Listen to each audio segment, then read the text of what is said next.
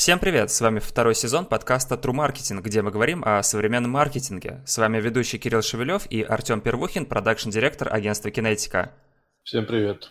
Привет, Артем. Сегодня, на самом деле, у нас довольно необычная тема. А, сегодня я решил, что мы поговорим именно о тебе, потому что у нас уже 15 выпуск записывается на данный момент, и люди до сих пор в деталях не знают, кто ты такой, хотя ты каждый подкаст приходишь к нам и делишься своим экспертным мнением. Поэтому сегодня будем говорить о тебе. И давай уже задам первый вопрос. Расскажи, пожалуйста, путь вообще своего становления от самого начала своего пути в маркетинге до текущего положения.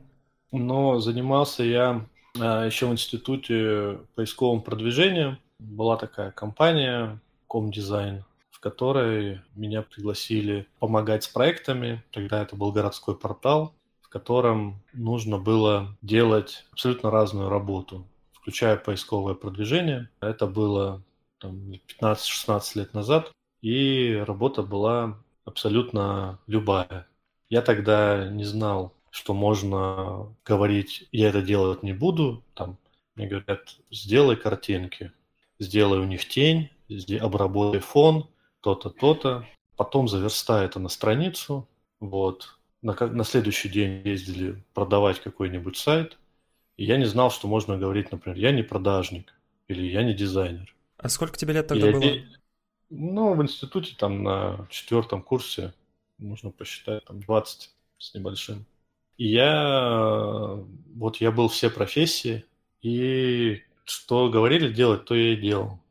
Это сейчас ребята там как-то иначе относятся. Я не мог сказать, что я это не умею, я это делать не буду. Если сказали программировать, значит, я сидел там иногда всю ночь и несколько дней занимался тем, что разбирался, как написать код на JS, чтобы он исполнялся. Если на следующий день была задача а в офисе что-то приехать, объяснить, сделать воркшоп, я приезжал. Если на следующий день у нас была встреча и нужно было что-то продать, я приезжал на встречу, готовился, читал какой-то материал, который в интернете есть, как там вести диалог. И я приезжал и продавал сайт. Потом меня могли отправить на то, чтобы вот у сайта есть позиция, надо вывести, сделать контекстную рекламу. То есть таким образом я и благодарен этому боту, потому что абсолютно вот такой вот 360 опыт в части э, маркетинга и не только. То есть нужно подготовить договор. Я садился, искал референсы, шаблоны, готовил договор, мне приходили правки. У меня никогда в подписи не было должности, потому что у меня должность была все профессии. И я вот в таком русле я работал, и фокус на маркетинг ушел, потому что там был, были клиенты, у которых, от которых у меня был наибольший доход. То есть я мог заниматься 20% времени SEO, у меня доход был а, максимальный от этого. И потихоньку я сфокусировался на эти задачи. По сарафанному радио начали... То есть у меня появился большой интернет-магазин. Сначала один, потом туристический портал, потом еще один агрегатор и в итоге я сфокусировался сначала на двух, потом на трех проектах. И, собственно, по тем деньгам неплохие деньги начал зарабатывать. Ну, то есть я мог пойти и зарплаты купить себе все, что мне нужно было. Ну, вообще почти все, кроме того, там, машины, квартиры. То есть все остальное не было никаких там потребностей. Я их закрыл моментально. Еще через год купил машину и на пятом курсе, собственно, уже учебой почти не занимался и а, сфокусировался на SEO, поисковом продвижении. У меня уже тогда была небольшая команда на аутсорсе. И мы в какой-то момент, я еще по институте учился, доучивался. Вот я получил диплом инженера, и вот отучился в политехе, Алтайский государственный технический университет. И после этого мы познакомились с Алексеем Самойловым. Он тоже только начинал дело. Какое-то время мы делали сайты, меньше маркетинг. И потом мы спустя там несколько лет сфокусировались только на интернет-маркетинге. И большую часть времени, лет там, 10, наверное, мы занимаемся только интернет-маркетингом. И так как у меня изначально экспертиза была больше в этом, поскольку он хороший коммуникатор, много мог продавать. На мне была продакшн-часть, и эту экспертизу мне приходилось развивать, потому что когда ты один, это одни знания, один опыт. Когда у тебя команда в 10 человек, это другой опыт. Когда 50 человек, третий опыт. Совершенно разные плоскости управления, принятия решений, ответственности и так далее. И вот именно SEO было главным локомотивом. Я вот за там, ну, первый какой-то очень небольшой период заработал первый миллион на именно SEO и старался очень во все технические детали вникать, потому что у людей тогда, да и сейчас у многих SEO это какой-то черный ящик, что-то там ковыряются ребята, не умеют внятно, четко, понятно сформулировать, что и зачем сделано, как что с чем пересекается, почему меняются позиции. Для меня уже давно это абсолютно такая же технология. Машины чинят, он сломался, ее там чинят. Есть какие-то риски, что повторно сломаются. Но вот это все заранее, по сути, это вот известно. Или услугу оказывают какую-то. Вот такая же абсолютно технологическая область со своими фишками, приемами, меняющаяся технологически очень быстро, еще и в нескольких плоскостях, поскольку у нас есть что-то, что работает отлично для Гугла, что-то для Яндекса, что-то для России, что-то на международке. Есть большие проекты там с десятками тысяч семантики, есть малыши, у которых там одностраничник. И это огромная вот такая вот ниша с своими правилами, нюансами, которая меня очень сильно вовлекла в свое время и которая до сих пор мне очень близка и по духу, и по идеям. То есть я до сих пор а, и в комьюнити состою, и где-то докладами выступаю, чаще всего на эту тему. Вот примерно так и стал я продакшн по сути продакшн директором стал в момент, когда у меня был отдел из одного человека самого себя. Потом просто в силу того, что люди появлялись для того, чтобы делегировать, часть делегировать, то есть отдел, компания, команда, она через эти делегирования и выстраивалась от того, что не потому, что я там две книжки прочитал, такой, а, вот, тут дяденьки рассказали, что вот так надо. Нет, от входящих задач, от некой необходимости, плюс этапы вот этого взросления, становления становились, менялись непрофессионально. Ну, как-то вот так я добежал до текущего положения, текущего размера компании. Артем, а вот скажи, когда ты поступал в университет на первый курс, ты вообще мог представить, что, в принципе, эта учеба, ну, можно сказать, тебе не особо пригодится, и ты будешь заниматься совершенно другим по жизни? Когда я в институте был на первом курсе, я вообще не понимал, что будет, потому что институт первый курс и школьник девятый класс, словно это почти одно и то же. Вот там нет никакого кардинального различия, и все-таки мы тогда учились там 5 лет, сейчас 4 плюс 2, то есть не было вообще фокуса какого-то. Я думаю, сейчас у ребят, надеюсь, что он появляется, но вот когда я вижу ребят на собеседовании и понимаю, что институт – это больше про э, не про знание, а про какой-то социум, который вокруг тебя возникает, и про то, какие у тебя истинные желания, и цели появляются или не появляются. Знания все-таки, я вот смотрел статистику, я провел уже от кандидатов больше 1200, где-то вот, наверное, под 800 собеседований я уже провел за вот историю свою, таких именно качественных, не первичных, а полноценных. И могу видеть, как меняются люди, которые приходят. Все-таки у нас молодой коллектив, все ребята там ну, до 30 лет, и многие ребята хотят в digital после института, и талантливых ребят мы отбираем, смотрим в том числе, даем им возможность проявить себя, и я вижу, что как не было никакой пользы от этих вот факультетов маркетинга, коммуникаций, по-разному они называются, в зависимости от института, там, пиара. Это все множится на ноль, ничего с точки зрения знаний не, не нужно, не влияет, э, не может зачесть в те компетенции, которые нам нужны, то есть чтобы мы это как-то использовали.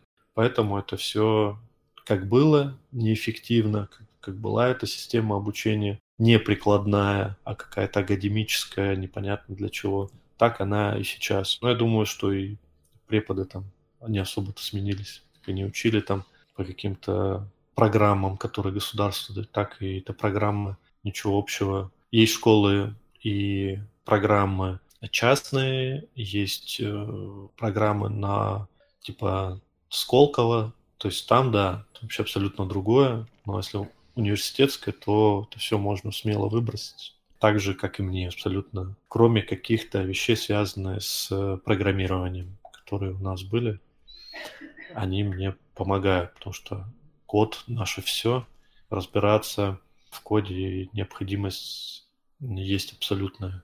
Потому что в мою продакшн команду разработчики тоже входят.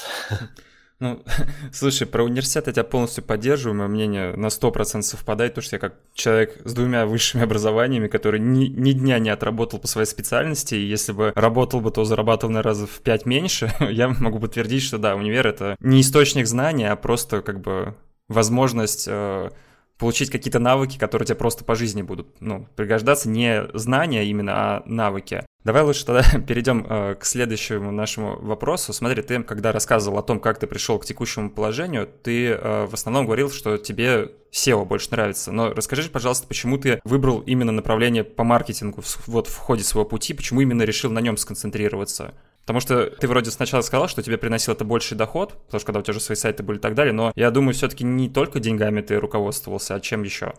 Но э, это история про чуть-чуть такая про предпринимательство. И как предприниматель, хоть и начинающий зеленый, я мыслил чуть иначе, чем просто специалисты, которые вот заработали свои деньги, потратили на необходимые нужды и ну и здорово. Это подход абсолютно имеет право на жизнь. Никто не должен стремиться быть предпринимателем. Кто хочет, тот делает, кто не хочет, тот не делает. Лишь бы все были счастливы и улыбались, да. А у меня это возникло от того, что спрос клиентский был на кросс-услуги. Там это контекстная реклама, в первую очередь таргетированная. И этот спрос я решил просто закрывать а ресурса физически не было, пришлось искать людей, формировать команду, как-то это все сначала делать не умело, потом умело. И триггером было не то, что я хочу а, заработать еще больше денег, а триггером было то, что а смогу ли я для себя профессионально перейти на следующую роль. Роль человека, который может там втроем, всемиром закрывать больше задач, двигаться к целями, планом, которые а, я сам себе поставил. И это абсолютно другой такой путь, и сознание формируется, когда мы... Это же еще и большая ответственность и проблема. То есть ты думаешь теперь не только о себе, но еще окружающих. Люди какие-то с тобой, какие-то уходят, какие-то приходят. Все это ложилось раньше еще эмоционально сильно. Поэтому я решил маркетингом заниматься, потому что если SEO это прекрасная, огромная такая планета знаний и умений, то маркетинг еще шире, и он меня интересует. Тем не менее, я считаю, что вот маркетинг это лучшая на сегодня такая среда а, знаний, коллектива и способов продаж, способов преподносить какую-то информацию а, на сегодняшний день. То есть я абсолютно влюблен в эту профессию, эту область, и это помогает мне быть всегда мотивированным. Я никогда не выгорал за эти годы, у меня с этим вообще проблем никаких нет. Всегда любимым делом занимался. У нее есть приятная и неприятная сторона, но дело-то оно любимое всегда. И в этом этому я крайне рад и до сих пор не очень понимаю людей, которые вот выгорают. Мне, чтобы, если я сильно устал, мне достаточно или просто поспать, и на утро я бодр и весел. Или мне достаточно субботу и воскресенье вообще выключиться, брать телефон в авиарежим, не касаться телефонов, гаджетов и всего, немножко абстрагироваться от всего, и я вообще как новенький, как свежий огурчик, готов к новым делам. Артем, это очень здорово, что ты занимаешься любимым делом, то, что маркетинг для тебя это реально очень интересное занятие, в котором ты не выгораешь. Но смотри, я уверен, что начиная с самого начала твоего пути и по сей день ты сталкивался с большим количеством трудностей в данной профессии. И расскажи вообще, с какими проблемами тебе приходилось иметь дело и как ты с ними справлялся, и, в принципе, какую пользу э, решение этих проблем, какой опыт э, они тебе принесли? Ну, у меня были проблемы профессионального взросления, как у любого специалиста, который проходит этап, и его можно разделить на две части. Первая часть – это, конечно, технологии, то есть вот это вот погружение, оно может быть бесконечным. То есть горизонт улучшения технологий, он бесконечный, можно всегда этим бежать, и вот эта вот оценка 5 с плюсом, она за горизонтом, ее невозможно получить. Можно получить 5, можно 4 и так далее и я терял фокус. Вот моя проблема была в том, что я терял фокус, я вот упарывался в технологии, как можно быстрее, проще, лучше делать клиенту результат. И э, вот этот перфекционизм, вот эти вот дополнительная лучшесть, вот это вот, если так можно сказать, она зачастую никому была не нужна.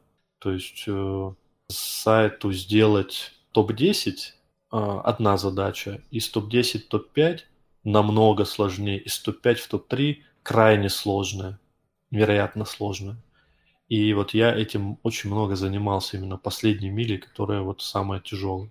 И технологические решения искал. Ну, я, конечно, многому обучился и понял, как все работает, но а все-таки предпринимательский фокус был на том, как нам больше заработать и больше на пул клиентов дать им релевантную услугу хорошего качества. Дальше я не умел подбирать команду. Я долго-долго ключик подбирал к тому, чтобы у меня были разные тесты. Я сейчас заверстано 14 автотестов, то есть у нас кандидат приходит, там пул тестов приходит, а у нас заверстано в личном кабинете. И из них а, я их перебрал раза на три, наверное. Начинал я с IQ-теста Айзенка и перепробовал кучу разных методов, но в итоге вот умение подбирать команду близких тебе по духу людей, которые будут реализовывать с тобой задачи, это вот большая проблема была, которую я решал. То есть подбирать, мотивировать, там, организовывать. Просто не умел. И никто мне не помогал, и это все делал а, один. И пришлось это много времени потратить. Через это я вырос. Еще была такая проблема, что я слушал всех подряд. Этот клиент то скажет, то то, какой-то коллега идет в туалет мимо, что-то тоже скажет. И, в общем, есть такой слой недовольства. То есть слой недовольства – это такая российская черта, на мой взгляд, где люди в целом больше негативят, чем позитивят. Можно зайти, вбить любой ролик на Ютубе и все увидеть. Вот такой срез социальный можно увидеть в зависимости от ролика, ну там, наверное, целевая аудитория будет разная, но срез очень такой похожий, что ли. И вот этот негатив, что человек в целом больше настроен на критически, критически. Это не то, тут не то, можно было и больше, можно было и лучше, можно было по-другому. То есть это вот бесконечная такая песня, которая, мне кажется, что на кухнях многих людей трется вот то ну, есть знаешь, повестка, повестка на этих кухнях больше такая, как сказать, не о том, что хорошо можно сделать лучше, а вот через негативную такую. Ну, я от себя еще добавлю, что, как правило, чем больше человек чего-то подобного говорит, тем он меньше делает сам.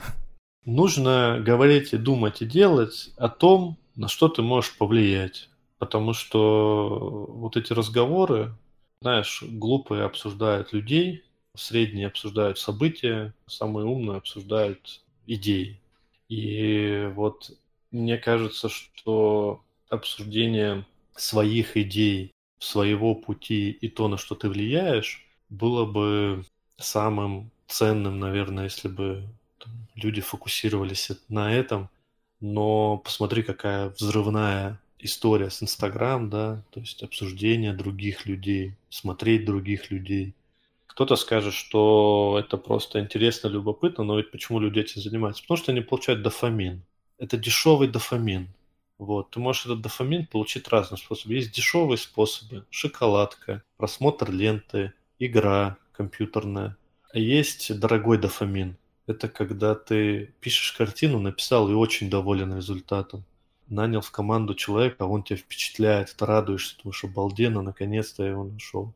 Или вы там э, с другом или с подругой или с женой куда-то организовали путешествие, получили очень приятное впечатление. То есть затратили или много времени, или много денег, и вот получили этот дофамин, ну, более качественный. Поэтому вот эта вот повестка негативная, она меня не сбивала раньше. Она сбивала, потому что для меня негатив, это значит, надо что-то по-другому сделать, чтобы было хорошо.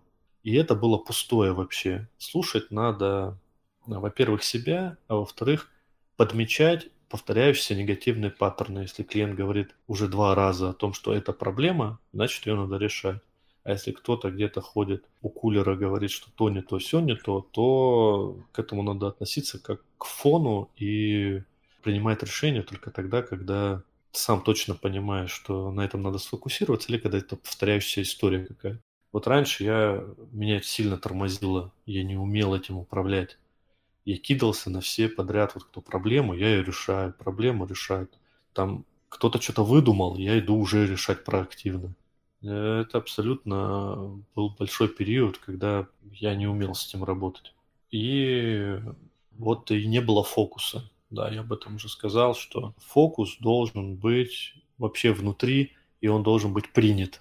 Потому что одно дело, когда кому-то ставят задачу, одно дело, когда ты сам для себя поставил какую-то задачу, тебе не перед кем оправдываться, не перед кем отчитываться, никому ты ничего не должен, никто даже не знает о твоей цели, а ты в нее веришь и идешь. Это вот такой стержень, который является основным. Он или есть, или нет, мне кажется. Он может возникать еще от каких-то, если ментор, куратор, вот такой с тобой, он от этого тоже может потихонечку вырастать. И движущей силой моей в том, чтобы это все проворачивать, переживать и становиться там, чуть круче, чуть профессиональнее, чуть опытнее, наверное, это дисциплина, потому что вот дисциплина, она решает. И вот самый прикол в том, что мне не надо ее тренировать. Я, я, я такой человек. Я довольно ответственный, дисциплинированный человек по какой-то природе своей. Не потому, что этого требуют обстоятельства, потому что вот я такой, вот я, мне по-другому сложно. И некоторые люди там как-то все через силу, через вот каких-то, через внешнюю, или через какие-то системы там тасков, или через убеждение себя. А мне не нужно не убеждать себя ничего, я просто такой человек, ответственный, дисциплинированный по своей природе. И был таким и в третьем классе, был таким в одиннадцатом, был таким пять лет назад и сейчас. Вот тут такой человек и все. И это вот то, что является очень сильным костылем, который помогает мне дорогу идти быстрее.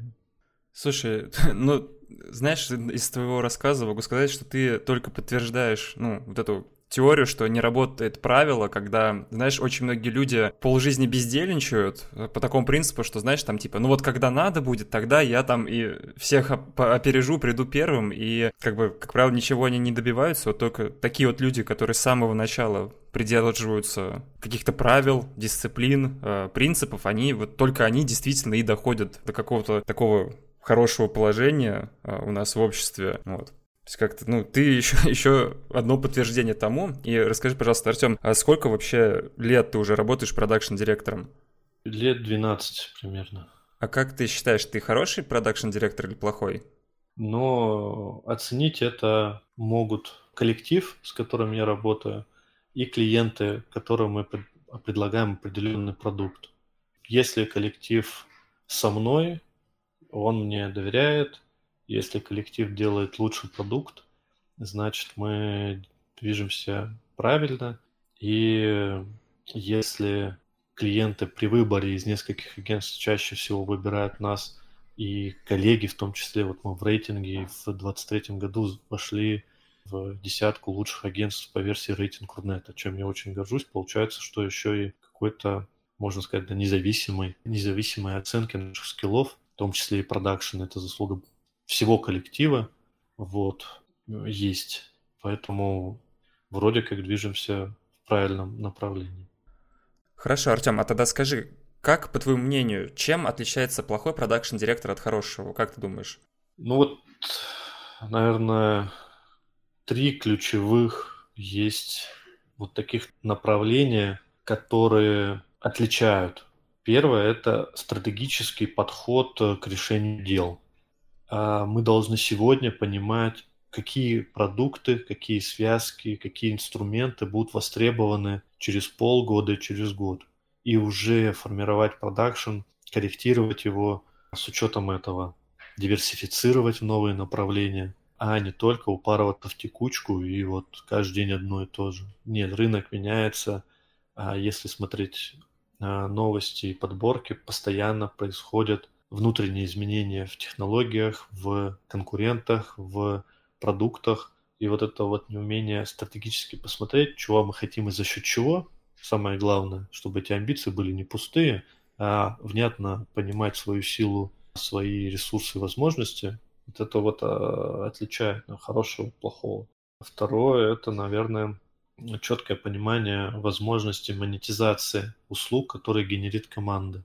Потому что маркетинг услуги, как я это называю, она может быть по одной цене, но у нее может быть разный состав, она может быть по-разному звучать, она может по-разному принята быть разными группами целевой аудитории. И то, что твой коллектив может дать и как это завернуть, как это монетизировать, как можно больше заработать, уметь это не только принять, да, но и трансформировать. Там пришел новый продакшн директор, он трансформировал это в больший доход, умение это делать. Ну и третье, это, наверное, возможность мотивировать э, коллектив, организовывать процессы, чтобы все были счастливы. Но так как это невозможно, чтобы все были счастливы, значит, у нас работа всегда условно бесконечная по улучшению. Вот. Поэтому вот ключевые направления, то, чтобы что отличается хорошего от плохого, я бы я вижу такие. Смотри, если ты последним пунктом э, затронул коллектив, то давай немножко про него поговорим. Э, в одном из наших предыдущих выпусков, если я не ошибаюсь, ты уже как-то упоминал, какого размера у тебя команда работает. Но давай еще раз скажи, пожалуйста, вообще, сколько людей у тебя находится в подчинении, как ты вообще формировал команду для продакшн, чтобы она была эффективной. То есть, понятно же дело, ты не всех подряд набирал, там, первых встречных. Вот, ну и что самое сложное было вообще в формировании коллектива и, в принципе, что сложного в работе сейчас у тебя?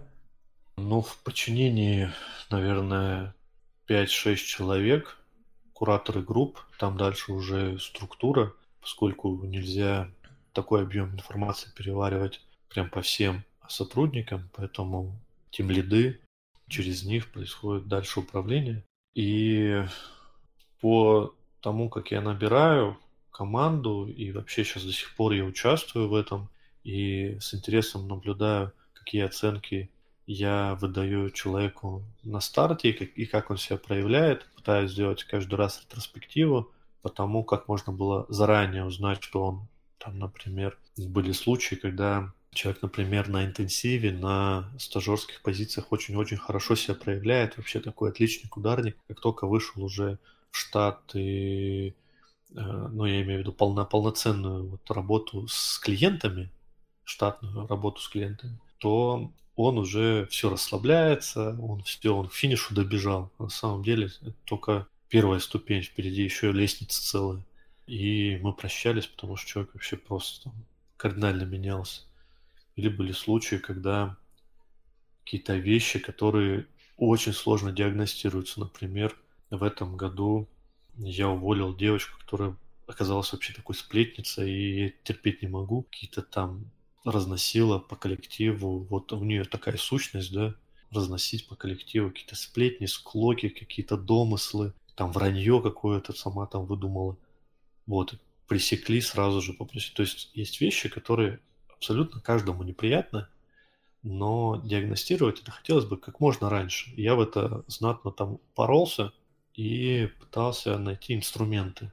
Потому что сам я человек не очень эмпатичный и не это не чувствую поэтому пытаюсь подстроить технологию под это. Вот. И вот ранее говорил, тестов у меня было большое количество, пришел я к тому, что я тесты и вопросы, и примеры для тестирования все пишу сам. Вот, я их пишу, их анализирую, и я ставил только два теста. Это тест Голмана и тест диск называется.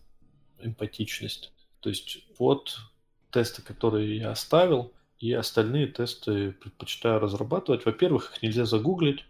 Во-вторых, их, скорее всего, человек не проходил, он не знает ответов и не будет давать какие-то или заготовленные, или социально приемлемые варианты. И это тесты, которые прекрасно служат основой для того, чтобы провести интервью. Это 50% времени занимает. И после этого только у меня какая-то вот часть понимания того, что человек может, что не может, она точнее начала формироваться. Артем, а какие ключевые факторы ты можешь выделить при подборе людей в команду? На что нужно обращать внимание? Ну, не факторы, скиллы, да. То есть мне важно, крайне важно проактивность и фокус на росте.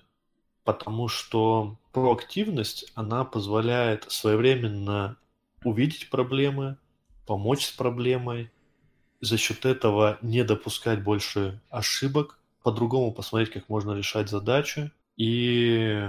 А фокус на росте позволяет человеку иметь внутри маленький моторчик, который не, независимо от его мотива. Ему надо ипотеку закрыть, ему надо... Он карьерист и хочет внутри компании вырасти. Он хочет э, вырасти в скиллах и уйти в другую компанию. Независимо от чего, лишь бы этот моторчик работал, который говорит, я хочу точно понимать через полгода, в чем я буду круче, чем сегодня. И куратор ему дает обратную связь. Ну вот у нас, я уже рассказывал, как устроено. То есть есть грейды, есть карта компетенции, по которой человек вот ползет. И некоторых вот за уши надо тащить, а некоторые вот сами, сами, сами, им только показал, бежим туда.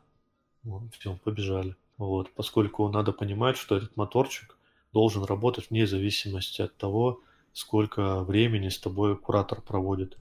Или как нянька, он сидит там за тобой, сопли вытирает. Или он ну, раз в месяц смотрит на задачу, на объем и дает обратную связь.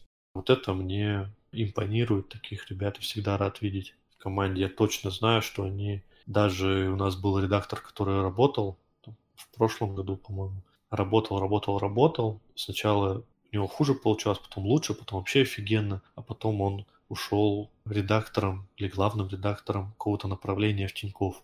То есть добежал, добежал, и я за него только рад. Артем, спасибо за ответ. А, давай перейдем к следующей теме. Это конференции и вебинары. Расскажи, пожалуйста, про свое отношение к ним. Принимаешь ли ты в них участие? Если да, то есть ли от этого польза? Ну, много лет я принимаю участие, и если зайти в мой аккаунт, он публичный, на Runet ID, там видно, что там миллион всяких конференций, где я был от спикера до организации секций. И у меня однозначная реакция какой-то однозначного мнения не сложилась с точки зрения четкой пользы. Вот мы там поучаствовали, получили 5 лидов. Вот такого точно нет. Все-таки я отношу это к элементам пиара, знания о бренде – к сожалению, есть э, конференции, которые спикеров приглашают не по принципу того, что он крутой, его может в скиллах каких-то, ну вот, рассказать, идеальный опыт классный. Нету вот того, что модерация называется. Модерацией доклада, независимо от того, какие погоны у спикера. Потому что, так как я участвую спикером, я еще слушаю доклады передо мной и после меня – часть ребят красавчики, но часть такое вообще или это абсолютно банальные какие-то истории, или уже не актуальные, или совсем какой-то булшит, но человек там, коммерческий директор. Э, я понимаю природу этого, потому что в пакет спонсора, например, купил стенд, туда входит от выступления на 20 минут. Или ты генеральный спонсор мероприятия, у тебя два доклада по часу там в таких-то секциях. То есть и туда куда-то кого-то отправляют.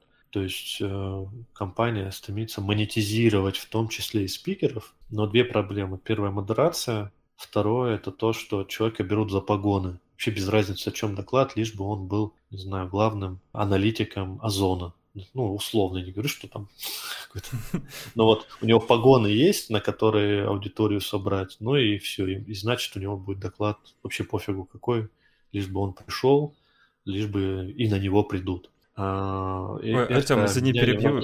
Можно да. чуть-чуть вставлю про доклад? Это действительно очень забавная тема. Сталкивался я такой ситуацией. У нас в компанию приходил э, мэр нашего города. Вот, у нас IT-компания, которая занимается, ну, там, софтом и так далее. Вот, и он пришел, ему надо было также выступить, но это же мэр города и так далее. И он э, читал доклад по оптоволокну который вообще к нам отношения не имеет, вот, но прочитал, выступил, спасибо ему большое.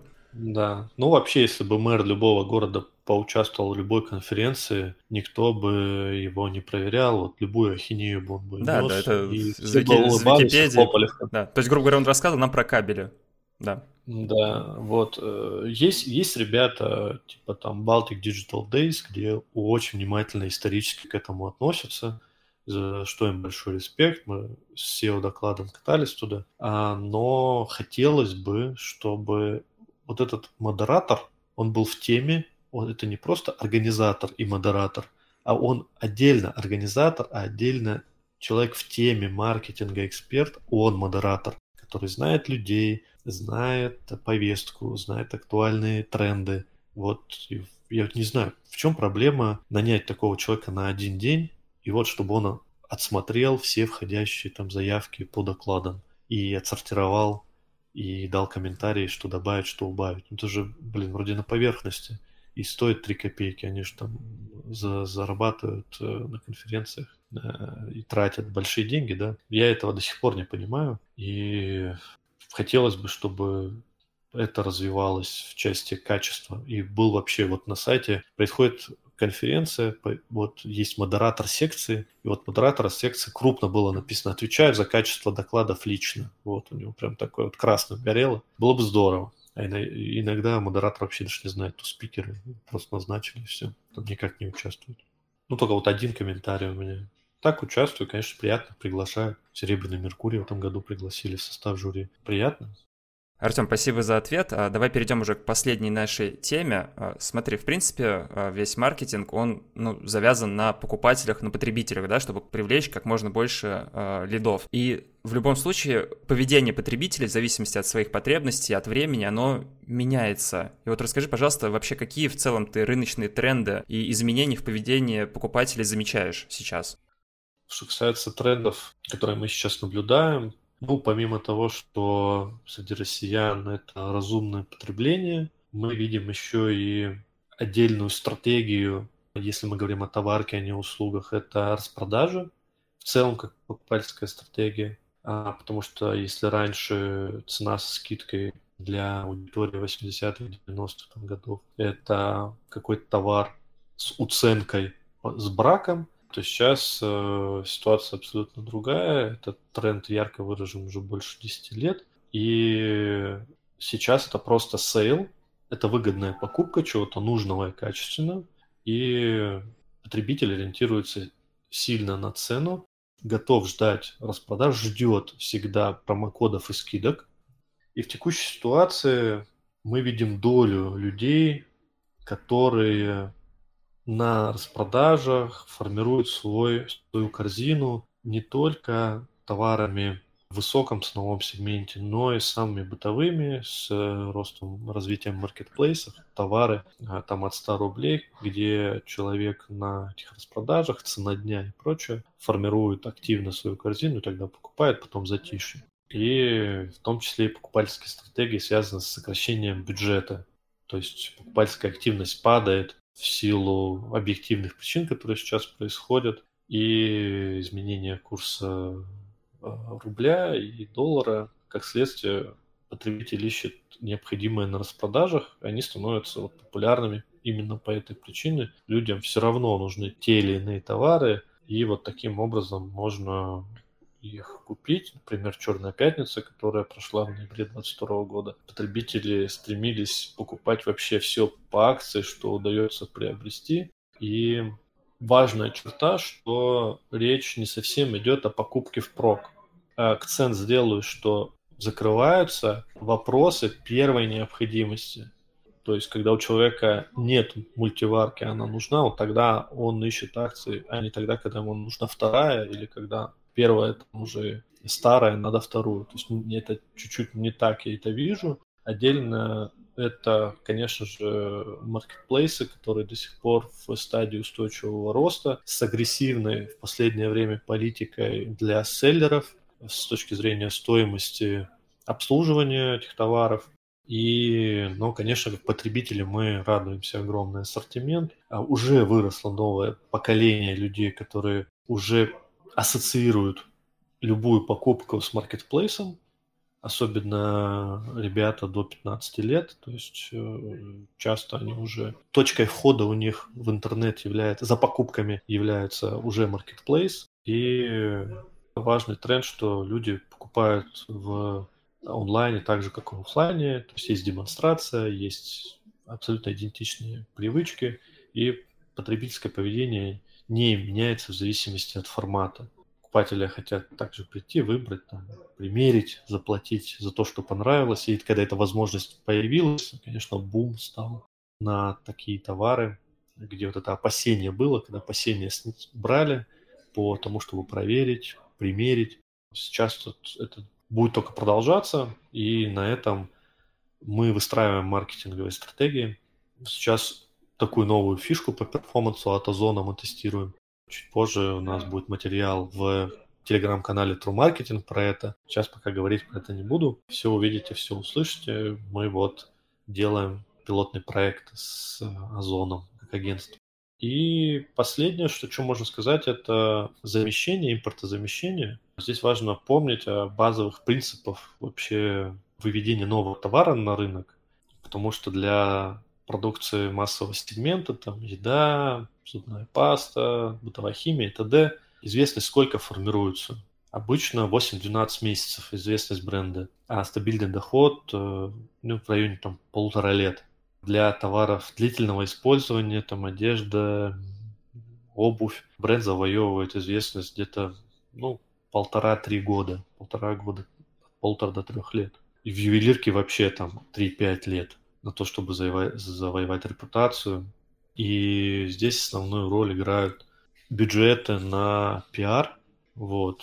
Мне кажется, что некоторые бренды эту возможность не используют. Как вот возможно, э, в такую возможность, как кола, да, кола, пепси ушли, добрый кола зашел, а добрый пепси или кто там, где вообще это? Ребята, почему эту долю-то отдали просто рынка?